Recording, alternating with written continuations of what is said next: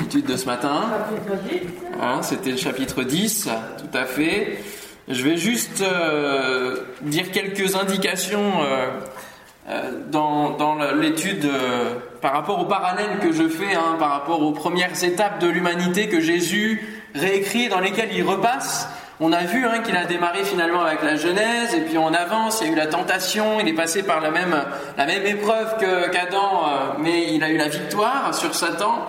Et puis il y a eu tout, tout, tout cet enchaînement de, de, de parallèles, où ensuite il est avec le sermon sur la montagne comme Moïse qui va chercher les tables de la loi.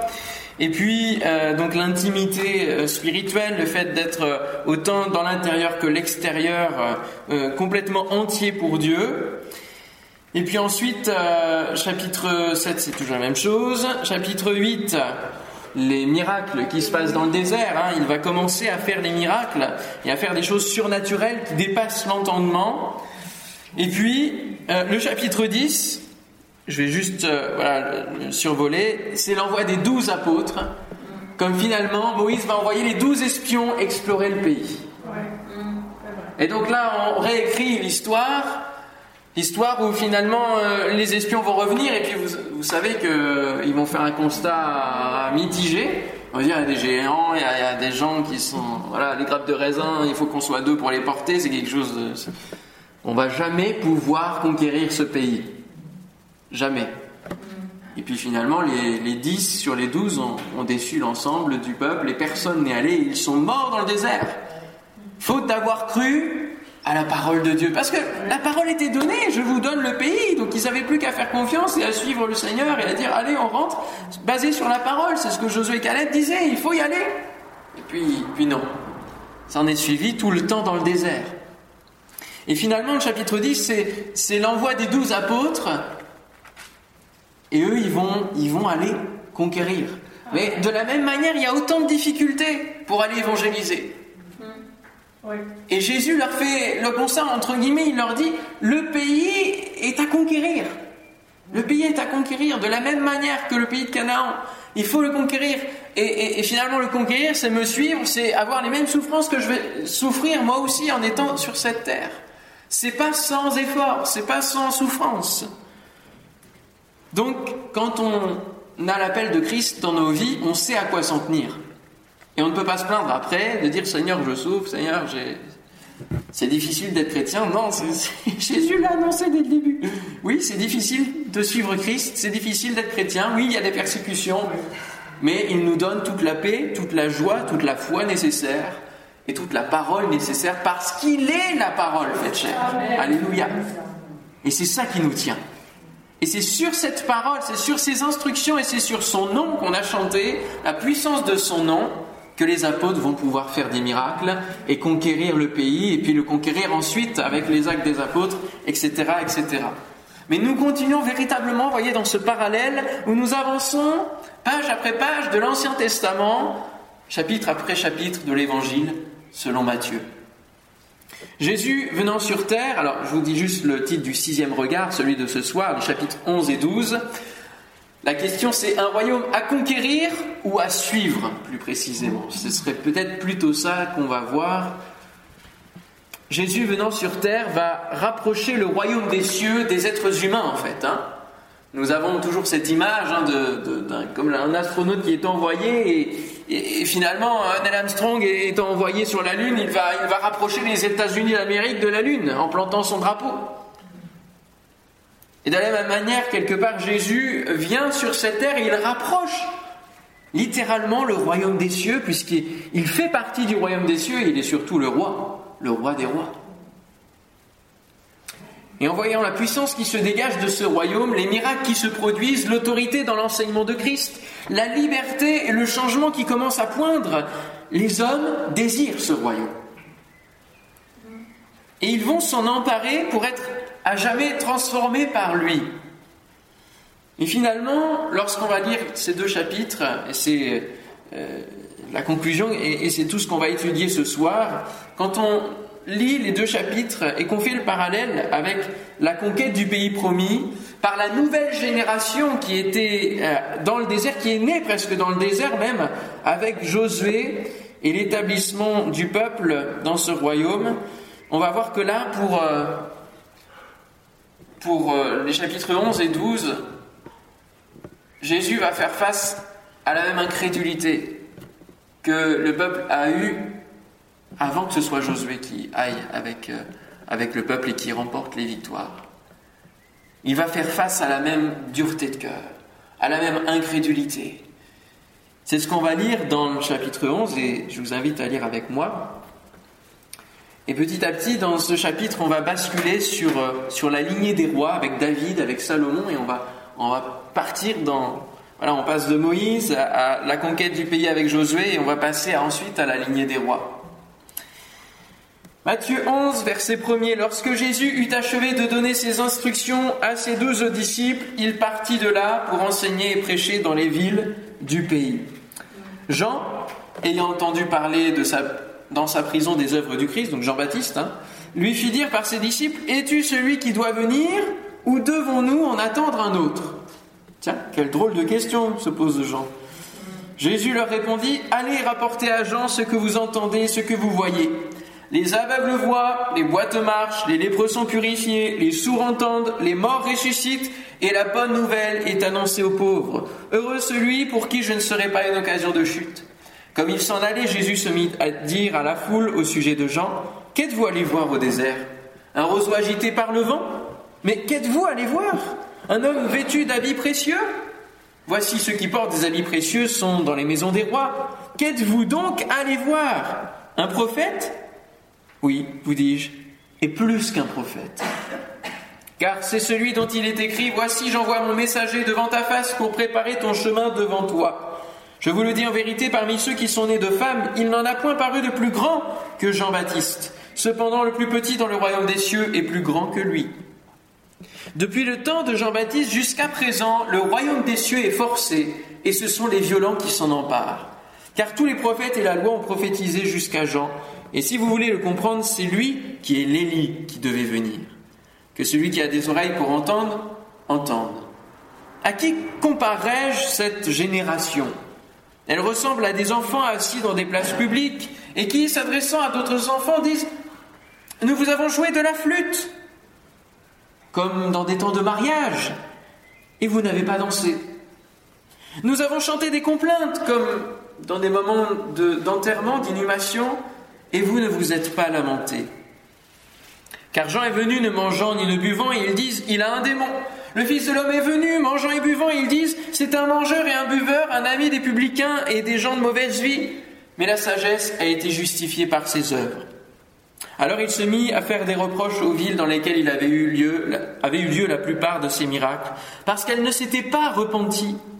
Malheur à toi, Corazine, malheur à toi, Bethsaida, car si les miracles qui ont été faits au milieu de vous avaient été faits dans Tyr et dans Sidon, il y a longtemps qu'elle se serait repentie en prenant le sac et la cendre.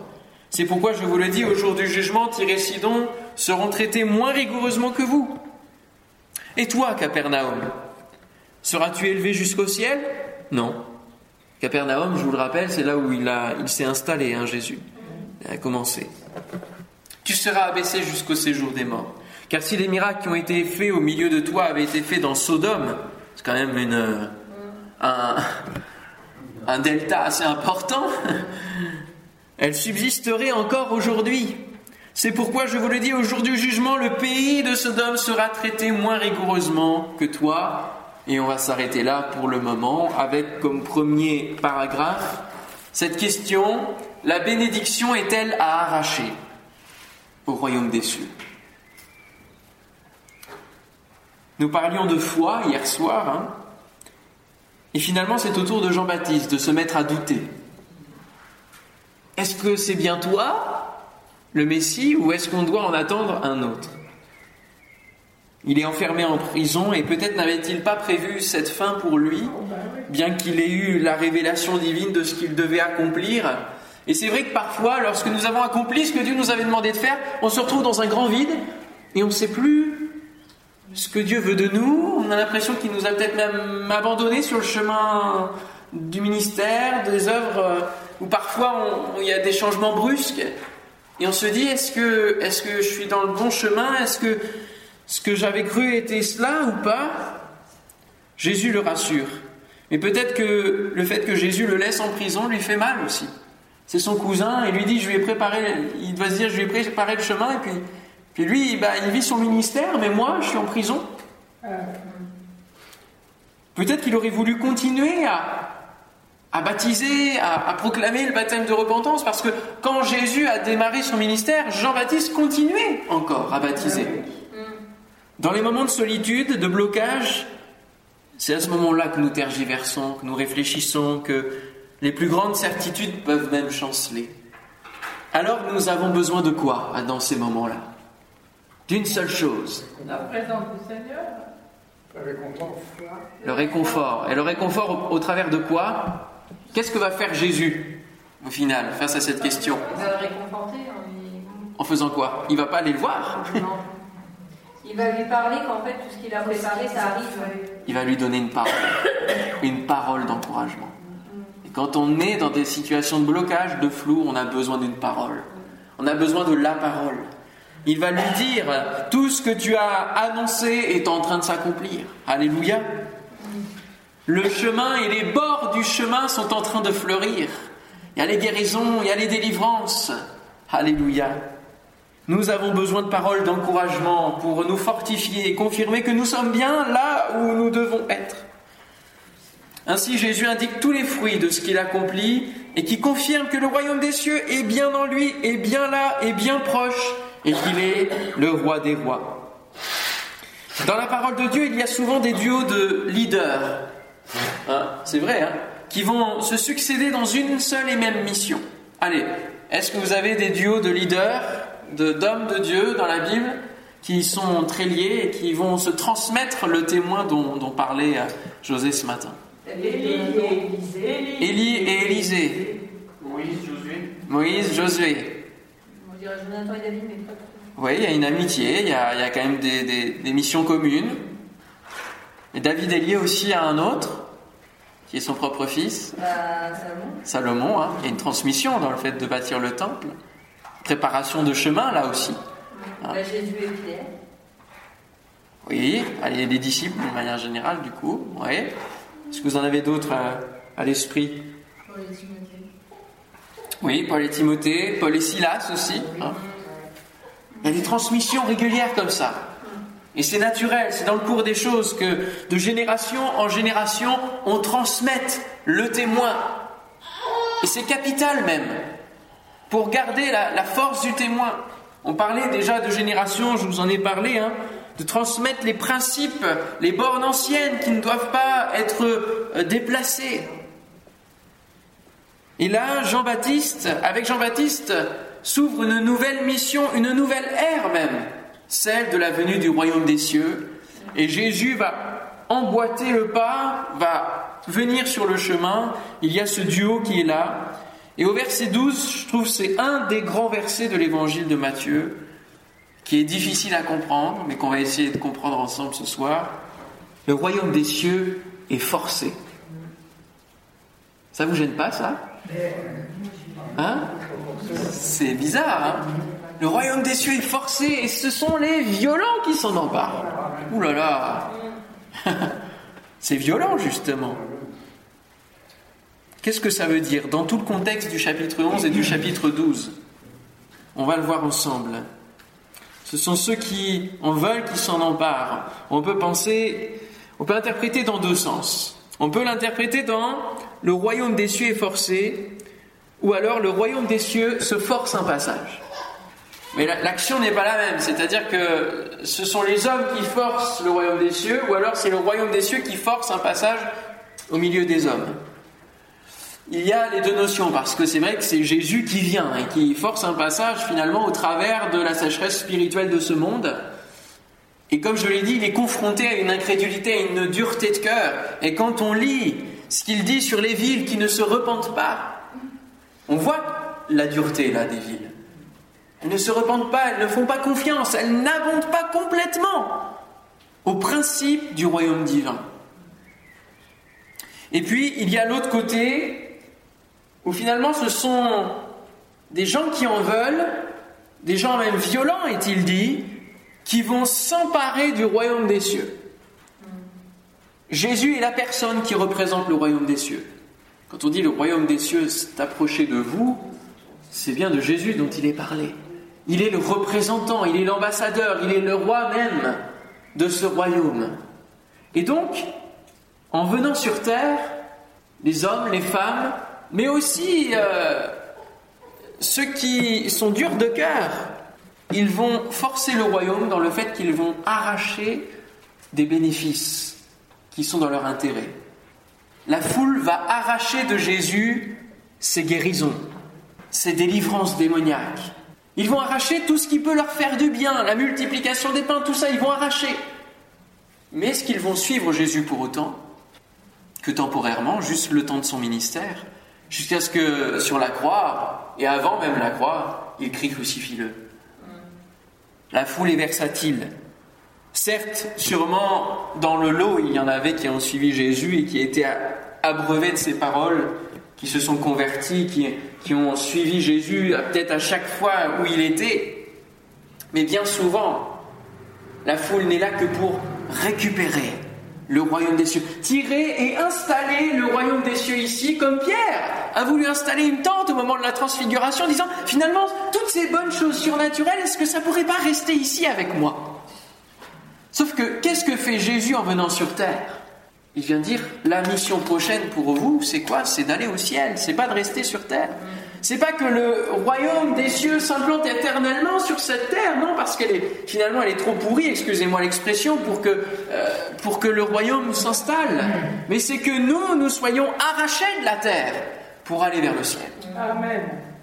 Et que nous rejoignions le royaume des cieux qui est là-haut complètement parfait, avec la préparation d'une nouvelle terre et de nouveaux cieux. C'est un verset spécial qui peut vraiment choquer, mais nous pouvons le comprendre avec le parallèle de la conquête de Canaan. Finalement, le pays promis était disponible, mais il fallait s'en emparer en combattant contre les habitants du pays. C'est un peu ce qui se passe avec la venue de Jésus. Les gens ne s'emparent pas d'un pays, mais de la bénédiction que porte Jésus. On peut le confirmer avec l'histoire de la femme à la perte de sang. Hein Jésus s'arrête pourquoi? Parce qu'il va dire, il y a une force qui est sortie de moi. Voilà, on a tiré, on s'est emparé de sa puissance. La foule finira par crucifier Jésus, et aujourd'hui elle le suit parce qu'il guérit. C'est principalement pour tirer le bénéfice pour leur vie qu'ils suivent Jésus. La question à se poser est donc la bénédiction pour nous est-elle à arracher avec violence au Seigneur? Qu'en pensez? Souvent, on peut entendre des prières euh, Nous assiégeons le trône de Dieu pour. Euh, est-ce qu'on doit assiéger le trône de Dieu ou pas? Non. Bonne question. Alors, je vais, je, vais, je, vais être, je vais rester en bon normand, je vais répondre les deux réponses. La bénédiction peut-elle être arrachée avec violence au Seigneur? Dans les paroles de Jésus, il n'y a pas de, de, de, regret, là, à ce moment-là, quand il dit. Bon, c'est comme un constat qu'il fait. Depuis Jean-Baptiste, le royaume des cieux est, est forcé. Bon. Alors, nous pouvons répondre oui, dans le sens où c'est ceux qui en veulent. On dit ceux qui, qui font preuve de, de violence, violence aussi avec eux-mêmes, qui se bougent, qui se disent je ne peux pas rester comme ça, il faut que j'aille vers Jésus, comme les aveugles qui, qui, qui, ne voyaient rien mais qui criaient euh, le plus possible pour se faire entendre de Jésus. Voilà, il y a une certaine, une certaine violence, ils en veulent. Ou alors comme dans la parabole du juge inique et de la veuve qui va persévérer, persévérer, persévérer jusqu'à ce qu'elle obtienne justice. Et c'est une parole que Jésus donne pour dire qu'il ne faut pas se relâcher dans la prière. Donc il y a une certaine part de Eh oh, il faut que je me réveille, que j'intercède, et puis si je désire une bénédiction, si je désire l'exaucement, si je désire que la volonté de Dieu s'accomplisse, et c'est que dans ce cadre-là que finalement on peut user de violence, entre guillemets, hein, en vouloir avec le Seigneur, eh bien, je l'obtiendrai. Et nous pouvons répondre non aussi avec, donc, dans cette question, si le but est principalement pour rechercher seulement la bénédiction et que nous ne suivons pas Jésus ensuite pour tout. Nous prenons la puissance de sa résurrection sans la communion à ses souffrances. En refusant la communion à ses souffrances. Mais ça, c'est pas possible. C'est pas possible. Et suite au chapitre 10 dans lequel il explique clairement ce que signifie le suivre et les souffrances qui y sont liées, nous comprenons ainsi cette parole. qu'il nous faut considérer dans notre propre vie. Et Jésus vient et se force un passage dans la dureté des cœurs. Combien de personnes viennent à Dieu pour être guéries et puis on ne les revoit plus jamais Ou alors, dès qu'elles ont un nouveau pépin, vous les revoyez deux, trois mois, elles viennent au culte, puis une fois que ça va mieux, qu'elles ont la solution, que ça repart, j'ai peut-être euh, plusieurs personnes comme ça hein, que j'ai vues dans mon enfance. Voilà, par, par saison, elles venaient, puis elles repartaient. Ou alors quand, quand le pasteur posait la question, et, alors, euh, vous voulez prendre le baptême? Hop là, la personne disparaissait. L'engagement faisait peur. Jésus précise que c'est depuis Jean-Baptiste. Rappelons-nous ce qu'a dit Jean-Baptiste à certains pharisiens qui venaient se faire baptiser du baptême de repentance. Il leur a dit, mais ça va pas, votre cœur, ça va pas, vous êtes hypocrite. Vous fuyez une colère, vous, avez peur de la colère divine, donc vous venez vous faire baptiser, mais ce n'est pas un réel changement du cœur. C'est de l'apparence que, que vous venez. Ce sont des hommes violents de cœur parce qu'ils ont un cœur dur.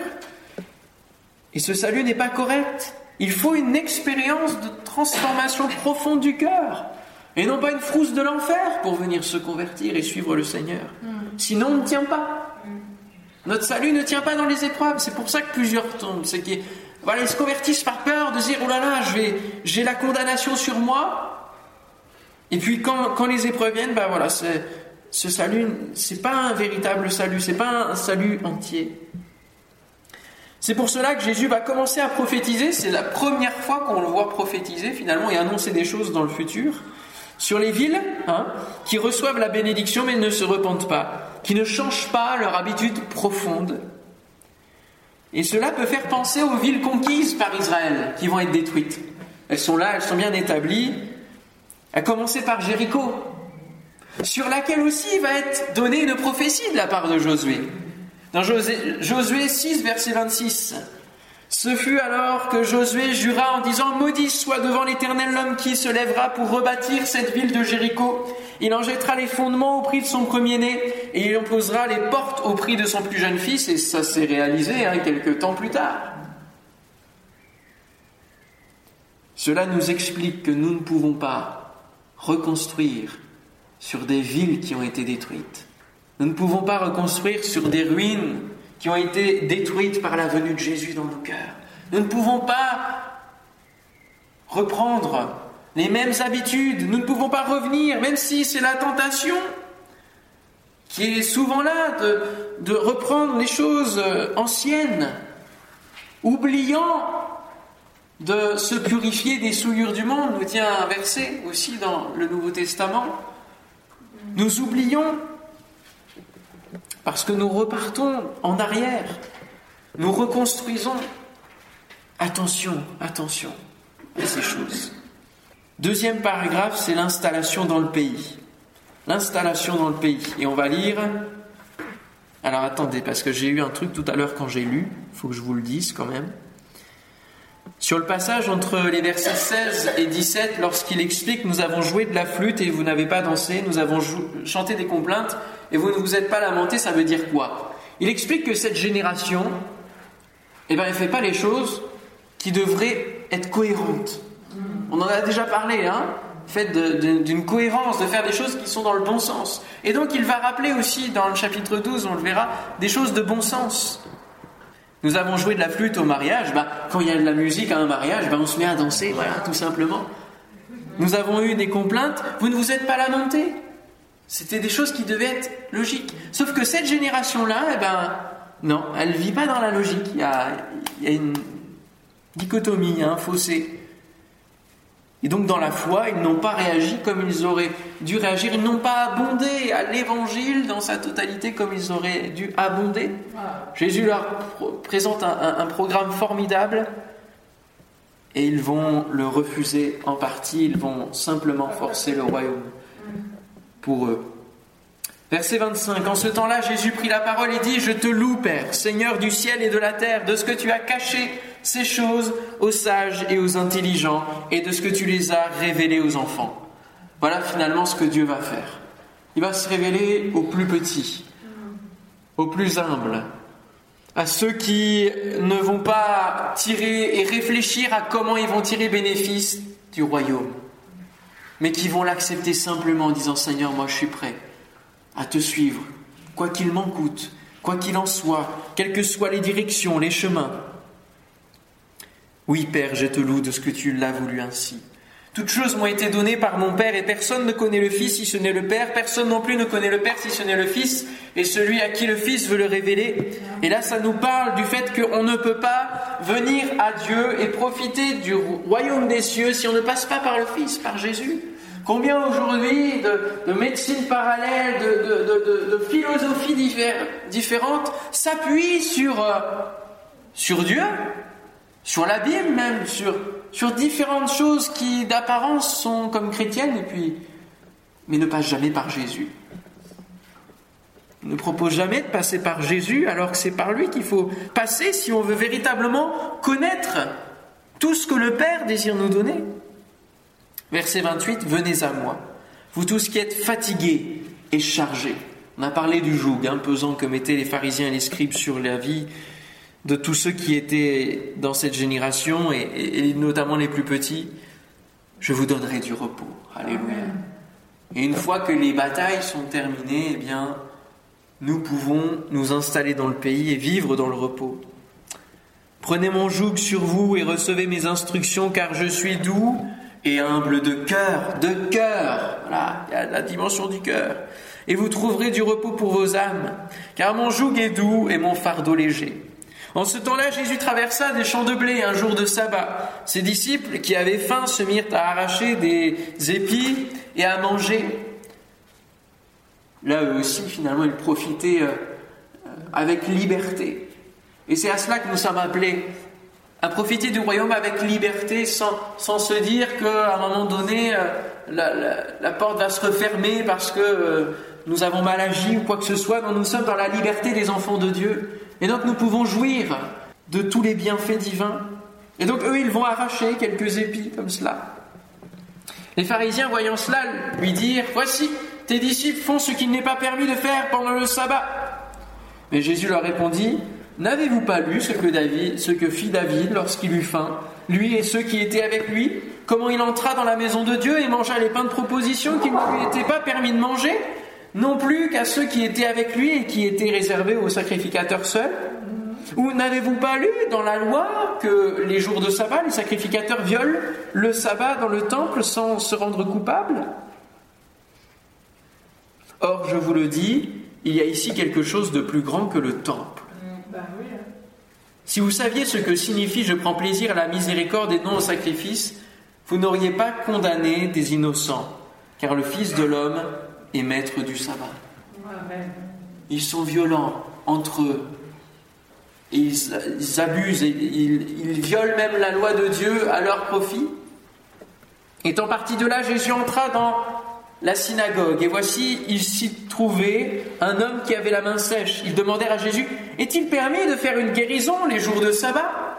C'était afin de pouvoir l'accuser. Il leur répondit, lequel d'entre vous, s'il n'a qu'une brebis, et qu'elle tombe dans une fosse le jour du sabbat, ne la saisira pas pour l'en retirer? Combien un homme ne vaut-il pas plus qu'une brebis? Il est donc permis de faire du bien les jours du sabbat. Alors il dit à l'homme, étends ta main. Il l'étendit, et elle devint saine comme l'autre. Les pharisiens sortirent et ils se consultèrent sur les moyens de le faire périr. Mais Jésus l'ayant su s'éloigna de ce lieu. Une grande foule le suivit, il guérit tous les malades et il leur recommanda sévèrement de ne pas le faire connaître, afin que s'accomplisse ce qui avait été annoncé par Isaïe le prophète. Voici mon serviteur que j'ai choisi, mon bien-aimé, en qui mon âme a pris plaisir. Je mettrai mon esprit sur lui et il annoncera la justice aux nations. Il ne contestera point, il ne criera point et personne n'entendra sa voix dans les rues. Il ne brisera point le roseau cassé et il n'éteindra point le lumignon qui fume, jusqu'à ce qu'il ait fait triompher la justice, et les nations espéreront en son nom. Amen. Il est donc temps de se reposer, de s'installer et de rebâtir une nouvelle vie, de nouvelles constructions dans nos vies et dans le pays de Canaan. Il est temps, avec la venue de Jésus, de rebâtir également. Et c'est en Jésus que nous pouvons véritablement le faire. Il est la pierre angulaire, il est la base, la fondation de toute chose. Et c'est sur lui que nous pouvons tenir, sur le roc qu'il est. Il est le seul accès auprès du Père. C'est aussi pour cela que nous pouvons le faire en lui. Il est le roi et c'est lui qui gère le royaume. Donc à qui mieux s'adresser que lui pour pouvoir bien s'installer, bien se reposer dans le royaume qu'il nous propose? Alors que nous étions sans Dieu, sans espérance dans le monde, sans hébergement éternel fixe, finalement c'est un petit peu ça, hein. ben Jésus vient nous donner du repos. Et nous entendons résonner le psaume 23 qui nous dit L'Éternel est mon berger, je ne manquerai de rien. Il me fait reposer dans de verts pâturages. Il me dirige près des eaux paisibles. Il restaure mon âme. Il me conduit dans les sentiers de la justice à cause de son nom. Au centre de notre cœur, c'est Jésus. Au centre du pays d'Israël est bâti ou restauré, selon les périodes, en priorité le tabernacle, puis dans la ville sainte, Jérusalem, le temple.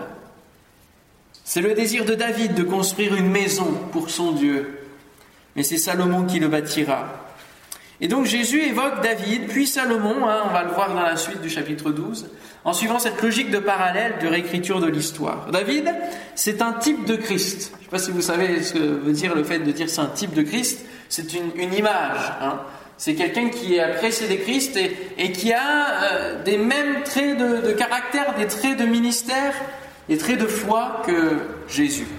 Un type de Christ. On appelle ça la typologie, et, il y en a beaucoup. Hein. Il y a Joseph aussi, qui est passé par les mêmes parcours, et, toute sa vie est une image de ce que Jésus va, va traverser également. C'est magnifique de, pouvoir étudier euh, ces hommes de Dieu sous le, le prisme de la vie de Jésus. Il est dit de David, j'ai trouvé David, fils d'Isaïe, homme selon mon cœur, qui accomplira toutes mes volontés. Acte 13, 22. Hébreu 10, 7 nous dit de la part de Jésus, alors j'ai dit, voici je viens. Dans le rouleau du livre, il est question de moi pour faire, au Dieu, ta volonté. Voilà, on a une similitude entre ces deux hommes. Et le verset 17 que nous avons lu nous parle du Père en disant, mon bien-aimé en qui mon âme a pris plaisir. Jésus réécrit l'histoire, mais parfois il n'y a pas trop à réécrire parce que c'est, il passe par euh, des hommes qui sont de la même la même intensité spirituelle, de la même intimité spirituelle. Il montre aux pharisiens que ceux à qui il se réfère, vous savez qu'il parle d'Abraham pour père, et donc tous les grands hommes de Dieu, ils s'en réfèrent. Mais Jésus va leur dire, le plus grand homme divin, le plus grand homme de Dieu que vous puissiez trouver, je suis plus que cela. Je suis plus que cela. Il y a plus. Ils se réfèrent, eux, à la loi. Ils se réfèrent à la loi, constamment à la loi. Et finalement, euh, dès qu'ils voient quelqu'un violer la loi, eh bien, ils, le menacent, ils, ne sont pas tendres. Ils demandent de faire tant et tant d'offrandes, etc. Et, et ils ajoutent toujours de plus en plus de lois. Ils conditionnent l'homme à la loi, ayant pour référence la loi de Moïse. Jésus va leur dire que le salut ne peut pas venir de la loi ne peut pas venir du mérite qu'ils auraient à obéir à toute la loi.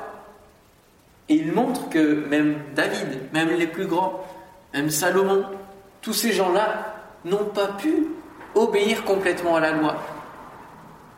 Donc il va démolir finalement leur, leur système de pensée qui se base seulement sur la loi. Je veux dire, n'avez-vous pas lu ce que David, lorsqu'il eut faim, lui et ceux qui étaient avec lui, comment il entra dans la maison de Dieu, mangea les pains de proposition qu'il ne lui était pas permis de manger. Leur dire, vous n'êtes pas mieux que David, vous, vous, êtes des êtres humains, vous ne pouvez pas euh, espérer le ciel en obéissant à la loi. C'est une ère qui est en train de se terminer. Il est en train aussi finalement d'annoncer que, que les sacrifices répétés vont prendre fin. C'est cela aussi qui va se terminer avec Jésus. Parce que lui, c'est le sacrifice une fois pour toutes. Jésus vient leur apporter plus, vient leur apporter mieux, vient leur apporter plus simple même. Parce qu'ils n'ont plus à, faire des efforts par rapport à la loi, ils ont juste à faire des efforts pour le suivre. Et ces efforts-là se basent principalement sur sa parole et, et sur notre foi. Donc ce serait plus facile d'abonder avec Jésus. ça les libérerait. Mais eux, ils refusent. Ils refusent. Jésus leur dit, il y a plus que d'habiter dans le pays, il y a plus que la bénédiction que vous nous m'arrachez. Il y a celui qui bénit. Alléluia. Il y a plus que le temple. Il y a celui qui dépasse le temple. Il y a celui qui, dont, les pans de la robe seulement remplissent le temple, dans la vision d'Ésaïe. Il y a le Dieu, celui dont le temple, c'est bien une petite demeure. Mais c'est une trop petite demeure pour ce Dieu-là. Jésus est plus que tout, c'est troisième paragraphe. Jésus est plus que tout. Matthieu chapitre 12, verset 22, alors on lui amena un démoniaque aveugle et muet, et il le guérit de sorte que le muet parlait et voyait. Toute la foule étonnée disait, n'est-ce point là le fils de David? Hop, il se réfère à un point historique. Jésus va leur dire qu'il est plus que le fils de David. Les pharisiens ayant entendu cela dire, cet homme ne chasse les démons que par Belzébul, prince des démons. Comme Jésus connaissait leurs pensées, il leur dit Tout royaume divisé contre lui-même est dévasté, et toute ville ou maison divisée contre elle-même ne peut subsister. Si Satan chasse Satan, il est divisé contre lui-même. Comment donc son royaume subsistera-t-il? Et si moi je chasse les démons par Belzébul, vos fils, par qui les chassent-ils? Oula, allez hop, prenez-vous ça dans les dents. C'est pourquoi ils seront eux-mêmes vos juges. Mais si c'est par l'Esprit de Dieu que je chasse les démons, le royaume de Dieu est donc venu vers vous. Eh oui. Ou comment quelqu'un peut-il entrer dans la maison d'un homme fort et piller ses biens sans avoir auparavant lié cet homme fort? Alors seulement il pillera sa maison.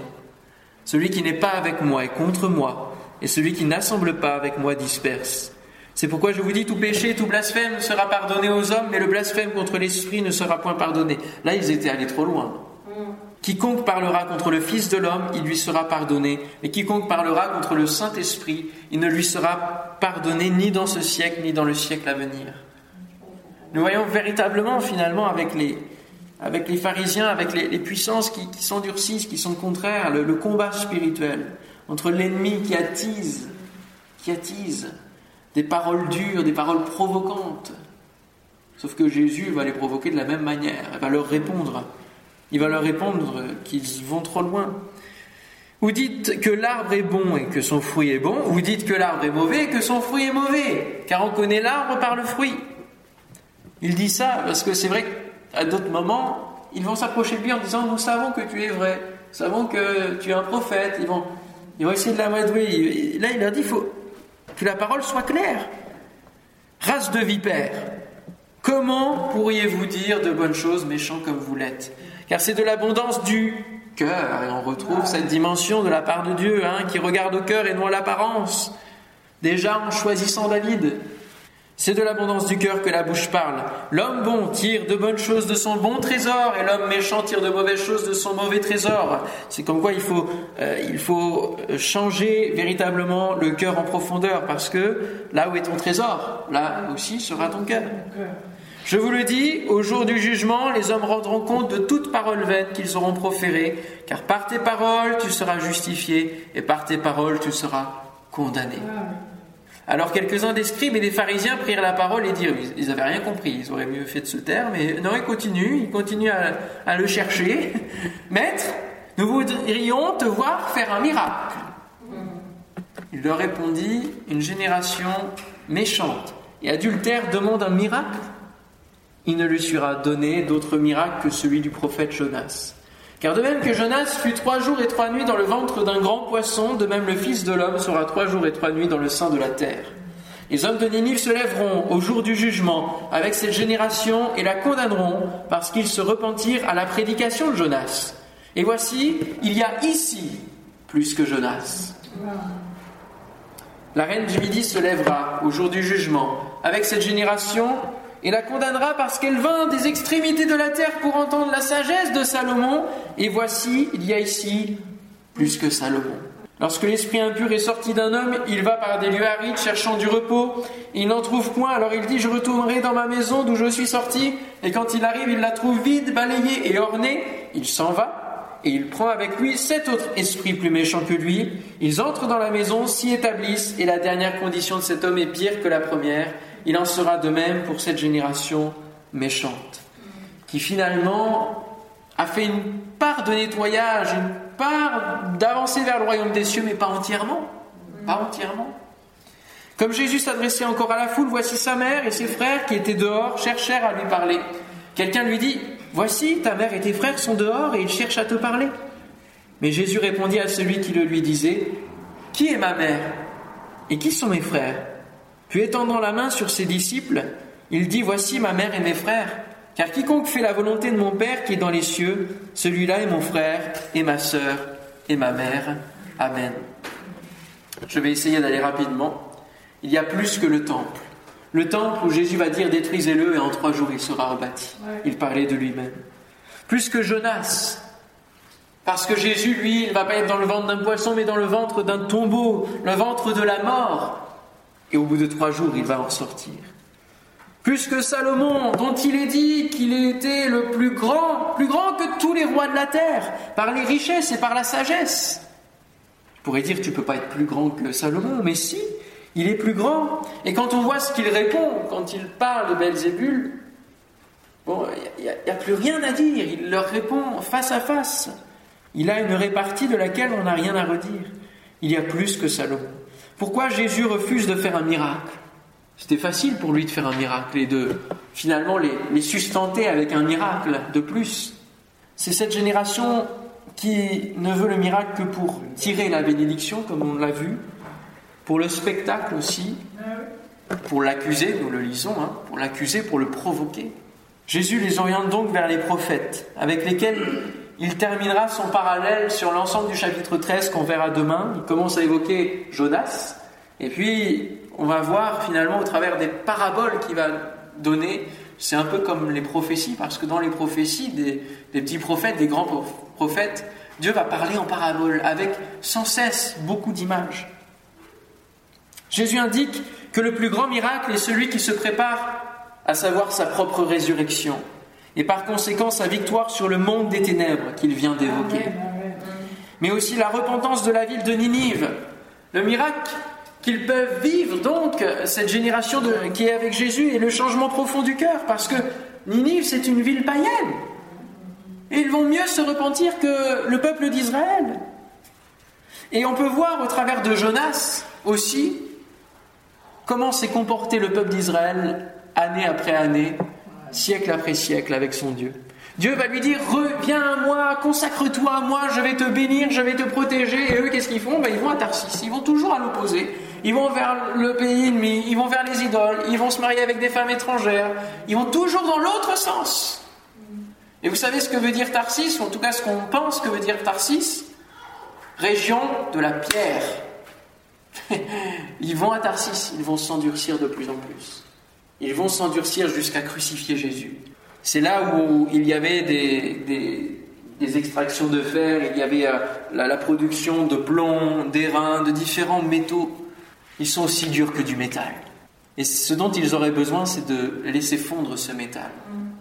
Laisser fondre dans le foyer au travers du feu divin. Être baptisé de Saint-Esprit, mais aussi de feu. Il y a cette part du Saint-Esprit, je vous le dis là, ça, me vient, cette part du Saint-Esprit, du baptême du Saint-Esprit qui est une bénédiction. Il y a aussi le feu qui vient nous, nous édulcorer toutes les, toutes les scories, enlever, enlever même, brûler tout ce qui n'est pas bon en nous.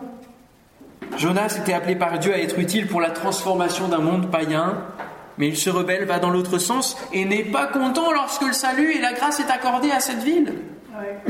Et de la même manière, le peuple Israël était choisi par Dieu pourquoi Pour être un témoignage de Dieu dans ce monde et, et pouvoir influencer les autres nations.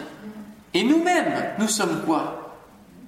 Nous avons été choisis par le Seigneur pour influencer ce monde et pas l'inverse. Et pas perdre du temps dans notre vie à se rebeller contre le Seigneur qui veut nous emmener dans telle ou telle direction et on ne veut pas. Moi, je voulais pas aller à Paris et j'y suis. Bon, le Seigneur, bah, finalement, c'est voilà, on va, on va supporter Paris. Et puis, on va apprendre à aimer Paris. Parce que Dieu nous donne un amour particulier pour les gens que nous n'aimons pas encore. Si nous le prions, si nous acceptons sa volonté, Peut-être qu'il y a des populations de gens avec lesquels vous n'êtes pas à l'aise, avec les musulmans, avec euh, ceux qui sont peut-être qui ont un handicap mental, peut-être différentes, parce qu'il y a plein de diversité dans, dans ce monde. Et vous avez peut-être des difficultés. Priez le Seigneur qui vous donne un amour particulier pour eux. Priez. C'est peut-être vers eux qu'il va vous envoyer. Et s'il y a des blocages parfois dans nos vies, c'est aussi parce qu'on refuse d'obéir au Seigneur. Qu'on refuse de... On sait très bien ce vers quoi il veut nous emmener, mais on refuse. Que nous puissions ne pas être rebelles comme Jonas ou comme... Alors Jonas, bien sûr, hein, il, a, fini par y aller, mais euh, il à coup de pied dans le derrière. Hein. Mais que nous puissions laisser nos cœurs être façonnés par lui, être moins endurcis lorsque Dieu désire nous utiliser pour transformer le monde qui nous entoure. Jésus n'est pas méchant lorsqu'il répond sur sa famille, c'est la conclusion, mais il est le roi du royaume des cieux. Et ce qu'il désire démontrer par cette, fin finalement de ce chapitre 12, c'est de dire il est plus que Salomon, il est plus que Jonas, il est plus que le fils de David, et il n'est pas le fils du charpentier, il est plus que cela. Il est plus que celui qui est issu d'une famille humaine, parce qu'il n'est pas seulement fils de l'homme, il est aussi fils de Dieu. Et c'est ça qu'il démontre. Il est les deux en un seul, les deux dimensions. Ne, minimisons pas Jésus dans nos vies, dans nos paroles, dans nos actes, car c'est un nom puissant, c'est plus qu'un nom même, c'est une personne qui désire faire sa demeure en nous. Ce n'est plus le temps d'aller s'installer dans le pays de Canaan et de faire notre propre maison, les maisons lambrissées, hein, il y a d'autres prophéties encore là-dessus. Mais c'est le temps pour Jésus de faire sa demeure dans nos vies. C'est encore l'inverse. C'est en lui seul que se trouve le salut, nous dit Acte 4.12. Dans le monde entier, Dieu n'a jamais donné le nom d'aucun autre homme par lequel nous devions être sauvés. Finalement, Jésus n'est pas venu pour que nous le mettions dans l'espace de nos pensées étriquées et s'installer dans ce monde, non, et que nous l'adaptions aux différents rites de ce monde, mais il est venu afin de repartir et que nous le suivions de cette terre pour le ciel. Amen. Et donc c'est plus un royaume à suivre qu'à conquérir. Seigneur, nous te louons, te bénissons pour euh, vraiment tous ces éléments précieux qui nous à qui travaille notre cœur, notre vie, qui nous ramène à nos propres vies, à notre propre relation avec toi, à notre propre considération de toi, de qui tu es. Ah, combien souvent, alors que nous évoquons ton retour, nous disons secrètement dans notre cœur, si je pouvais vivre ça avant, si je pouvais vivre ça avant. Nous sommes tellement attachés à, à la terre, à ces biens terrestres. Combien parfois, lorsque tu nous demandes de lâcher des choses, de revendre des choses, nous sommes encore à tirailler. Seigneur, que nous puissions lâcher prise lorsque tu nous donnes un appel personnalisé. Nous avons la chance de te connaître. Nous avons la grâce que tu nous parles, que tu parles de manière vraiment personnelle. Seigneur, donne-nous de, ne pas être dur de cœur. Seigneur, donne-nous de ne pas avoir à forcer ton royaume pour juste tirer des bénédictions et pas faire plus que le minimum syndical concernant le reste de notre vie chrétienne. Et donne-nous aussi que tu n'aies pas besoin dans nos cœurs de forcer un passage. De toute manière, à un moment donné, tu es juste là, à frapper à la porte. Tu frappes parce que tu désires souper avec nous, tu désires une, une intimité avec nous. Seigneur, je te prie pour chacun de nous et pour notre relation quotidienne avec toi. Ce n'est pas tous les jours facile.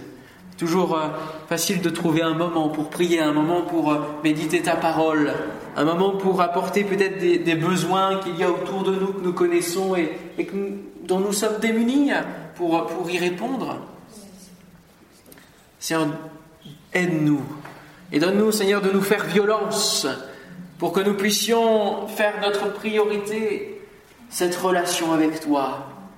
Combien de temps donnons-nous te donnons-nous, Seigneur, dans notre vie, alors que nous passons aisément des heures et des heures sur d'autres choses Donne-nous de réaliser, Seigneur, les priorités de ton royaume, les principes de ton royaume, les conditions de vie dans ton royaume. Donne-nous de ne pas être à la traîne, mais de pouvoir te suivre dans tes pas, Seigneur. Oh, s'il te plaît. Si nous voulons prendre cet engagement, non seulement de prier de nous aider, mais Seigneur aussi prendre l'engagement ce soir Et je vous laisse, frères et sœurs, soit dans votre cœur, soit là en quelques mots, prendre cet engagement peut-être à nouveau aussi, de bâtir votre vie sur le roc et de ne pas laisser une once de, terrain de sable quelque part venir. Alléluia. Nous prenons l'engagement, Seigneur. Oh, nous souhaitons réussir avec toi notre vie, bâtir, enfanter, Seigneur mon Dieu, spirituellement. Alléluia. Merci.